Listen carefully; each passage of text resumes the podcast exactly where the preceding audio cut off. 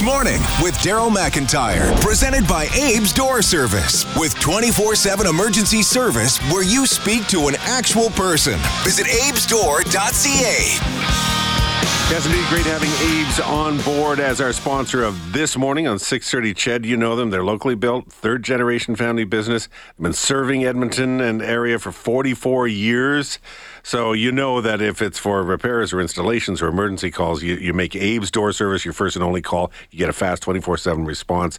And real people, like they say, answer the phone every single day and night. There's no answering service there. You get people. It's very cool. And if you do want to do it online, abesdoor.ca is the place to go. We were talking a little bit earlier today about student loan debt and the Leger poll that was done for Embark, which is basically a student financing organization. They help people get their RESPs figured out in government grants, etc. So they commissioned the poll. And it talked about some 79% of kids being of the opinion that student loan debt is debilitating once they get done their schools. We were talking a lot about options and that kind of thing. So RESPs seem to be the best one. A lot of people were saying they just can't afford it. How do you, they're struggling to make ends meet. There's lots of others who are saying it doesn't take an awful lot, or do this, because they said definitely the way to go. Get grandparents, etc., or aunts or uncles. So instead of great big birthday presents or whatever, for birthdays or Christmas or something, that you get them something small, but you take a chunk of change and you add to the kids' RESP, especially if you don't like a material world these days, right? This one texter says, by doing that, they got 3 kids through university. So clearly the best strategy. Sometimes you just got to go and find a way. So talking stresses there in some cases in reference to finances. But look, every day, it's back to school for some kids already today in some school divisions. For Edmonton, kids will be back to school on Tuesday, the day after the long weekend. So it's pretty timely that Dr. Ganz Ferrance is joining us for his monthly visit. How does it make you feel? Because school, there can be a whole bunch of different feels popping in there. Dr. Ganz, how you doing? Good. How you doing, Daryl? I'm good. I don't get the feels because I don't have kids going back. I get the feels for a transition of season, I suppose. So if you add that to all the other things that school is, this is nothing to sneeze at. It's an important time of the year. Oh, it is. And, you're talking about the financial stress of, higher education and stuff. And, I honestly, I've had parents of young children feel this stress already. I mean, I've had lots of parents talk to me about how am I going to put my kids through, university and what's going to happen with that. So this time of year, it can bring up a lot of stuff that you have the change of seasons and all these different things happening. So, yep, absolutely. Good time to talk about how to manage stress and how to make back to school transition more smooth and more fun for everybody involved. Well, I guess that's an interesting way of looking at it, too. So you have parents who are not only worried about their little Johnny or little Susie, whether they're going to make friends at school, but they're also looking 12 years down the road. Oh, yeah.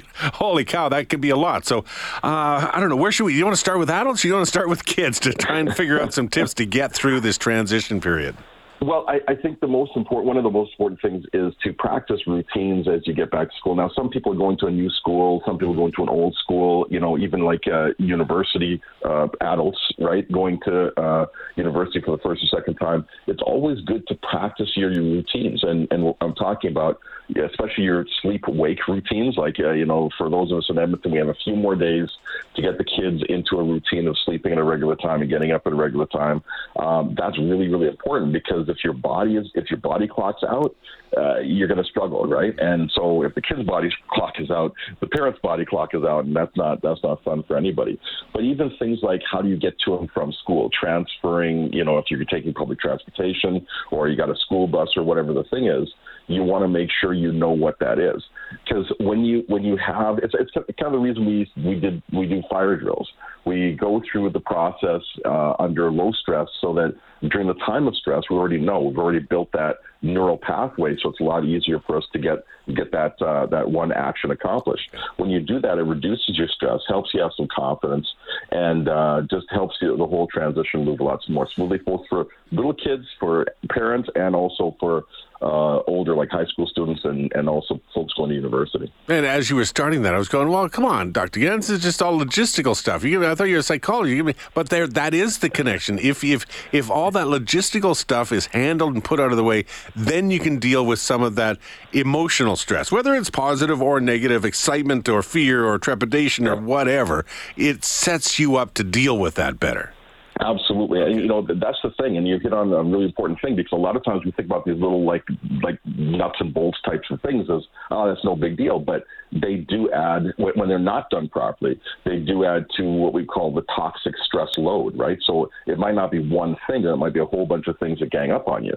And so when you can take some of that stuff off the plate, obviously you have less stress, you have more capacity for engaging in what you want to do to accomplish your goals more quickly, more easily, but you also have a better time as well, And I do this, I've done this even with, when I was in graduate school, when I had, even though I knew the school, if I had, an important test coming up or whatever, I'd walk the path to the test room and just sit in the test room, look around, get used to it, so that I reduce that anxiety. Yeah. Or if I'm going for a job interview, I make sure I walk or drive or use the bus to the path that I'm going to go, so I make sure I'm not going to be late or any kind of mishaps that might happen. Anything you can do to reduce your overall stress load is going to be better for you. Familiarity need not breed contempt. It can breed comfort and confidence, and that's a beautiful thing.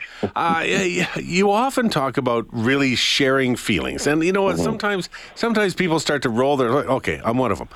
You go, oh, it's time to share my feelings. My eyes roll a little bit, but it's absolutely true, because if you don't give your kids, and I'm thinking this is different depending on the age range of how you do it. If you're not in touch with where they really are feeling, maybe there's a better way or a different way to ask them. But this is vital stuff.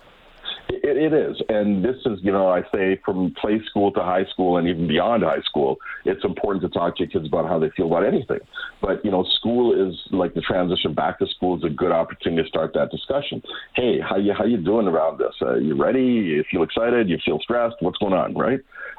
Especially with little kids, they don't, preschool up to maybe grades 3 or 4, they don't really always have the words for their feelings. So what you can do is, sometimes people feel like there's little stuff in their stomach, and it might be excitement or it might be worry or whatever, right? And help them work out some of the vocabulary for that. With the bigger kids, especially the adolescents, just opening the door, I think, is really important, because, we've all been adolescents, right? So we know that we tend to be in our own heads, our own lives sometimes, but knowing that your parents care and that they would like to talk to you, sometimes that's good enough, even if you don't actually talk. But then it does open the door, so that if there is something that comes up, they can actually speak to you about, whatever it might be happening with them, and get some good advice, hopefully. Well, here's a point that could hit different ages. You mentioned about helping the little kids find their feelings, but do you not have to be careful not to project? Because sometimes, if you walk in, hey, you're sure excited, I bet, huh? Aren't you? And they just kind of go, yeah. And then the older ones are going, yeah, I am. Right. So do you have to be careful how you do that? Absolutely. That's a great point. Yeah, you want to make room for them and their feelings, and ask them what's going on. And, you can prompt them a little bit, but yes, you do have to be very careful that you're not sort of leading the way, and they just want to make you happy, so they go along with you, right? But yeah, it's the whole thing is just opening up to let them know that, it's good for us to talk about all sorts of stuff, but especially our feelings, and, in this case, our feelings around going back to school. It's also good to talk about our own feelings as adults. So why don't we take a quick break, and then, Dr. Ganz, let's talk about that. You got to focus on the parents sometimes, too. Yeah. Not sometimes. You got to focus on everybody, but let's talk about the parents when we come back, okay? Back in a moment with Dr. Ganz Ferrance.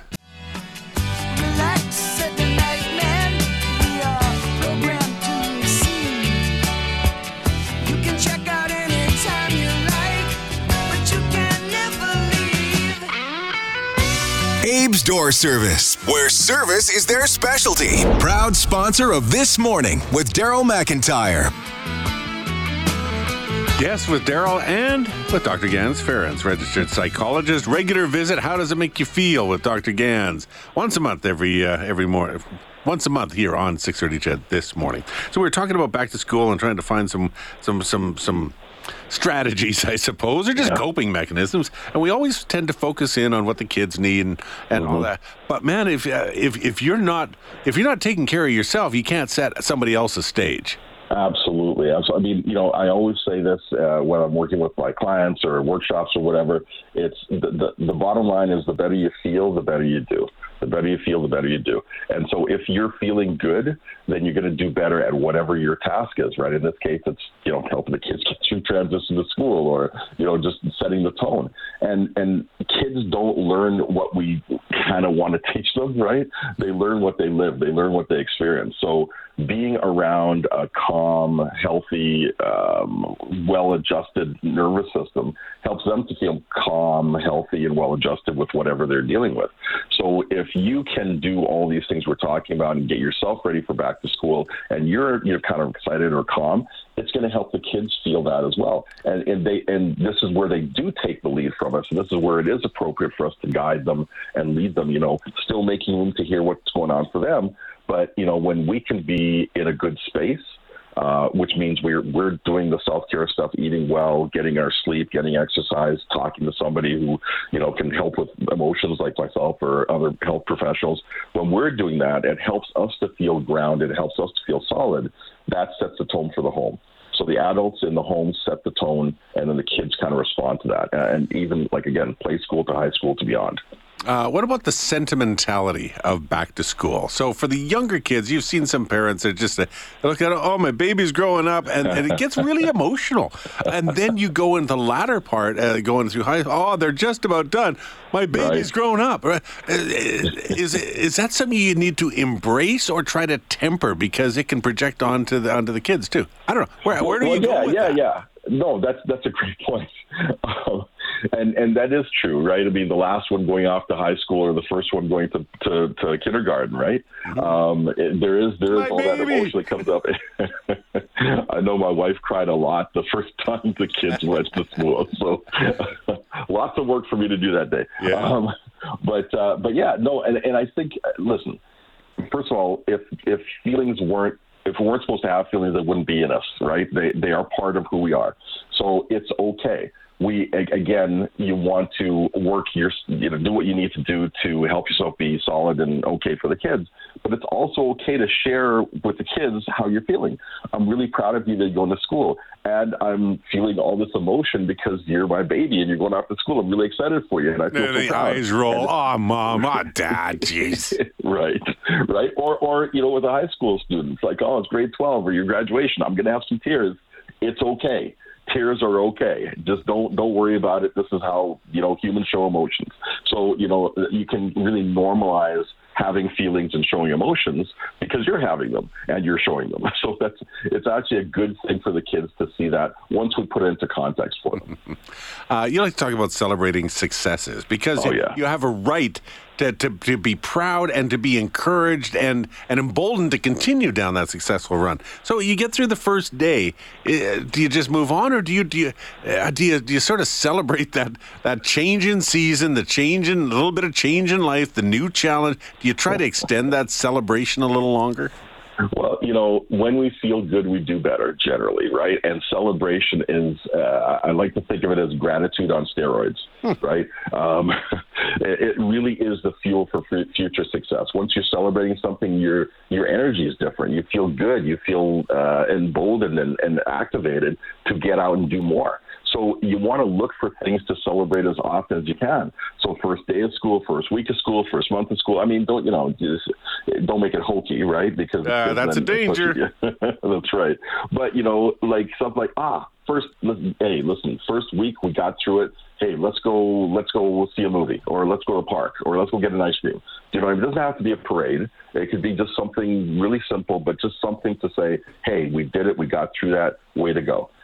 When we do that, we actually change our physiology because we're in a much more up energy type of state, which means that we are feeling better, we're doing better, and everything else works a lot smoother, right? This is why you see athletes high-fiving and they celebrate a goal or whatever they're doing. That gets the momentum going, and they are much likely to be more successful as they go forward. if somebody, you know, makes a goal in hockey and everybody on the bench is looking at their phone, right? Like, damn, that's not. Yeah, I've got another goal, yay, right? Unless they got it on video. Right. You know, you really want to share these positive experiences with your team and the families of the team. I don't want to be the naysayer, and I'm not, because in this way it sounds like this sets you up. As long as you can't just celebrate something that isn't there. So sometimes the kids will go back to school and they can have great anticipation and excitement. Things don't always go the way you think they would, or you hope that they should, or they can. You have to keep the reality line of communication open too, not just faux celebration, but real communication. Is how important is that, especially in the weeks after that first day? 100%. I'm not one of these people that thinks that, you know, everybody deserves a ribbon and all this other stuff like that. That's not how the world works, right? It really does. You do have to earn what you're celebrating, and it needs to be real. It can't be fake. Otherwise, it loses all meaning, right? Now, that doesn't mean, though, that we can't build the habit or the skill of looking for things to celebrate. Even if it's a crappy week, we can celebrate the fact that we survived the crappy week. You see what I'm saying? We're not denying that the week was bad, but we can feel like, okay, you know what? That was a tough week, but I got through it, and I feel good that I got through it. I'm going to celebrate that, and let's look forward to next week, and hopefully we can make some adjustments to make next week better. Right? Nice. So you do tell the truth, but you can also look for things that are actually like real things to celebrate, because you're right. If the faux celebration is just going to weaken everything, and you lose all credibility with yourself and your kids if you do that. I'll tell you what, Doc, let's check in a month, shall we? Okay. Let's see how we're doing. I'll do that. We'll celebrate or commiserate. I guess we'll see how things are going. Absolutely. Good chatting with you. As always, have a great weekend, too, as we get closer to it. You too. All right, bye-bye. Dr. Ganz Ferrance is a registered psychologist, regular guest here once a month. How does it make you feel with Dr. Ganz here on 630 Ched?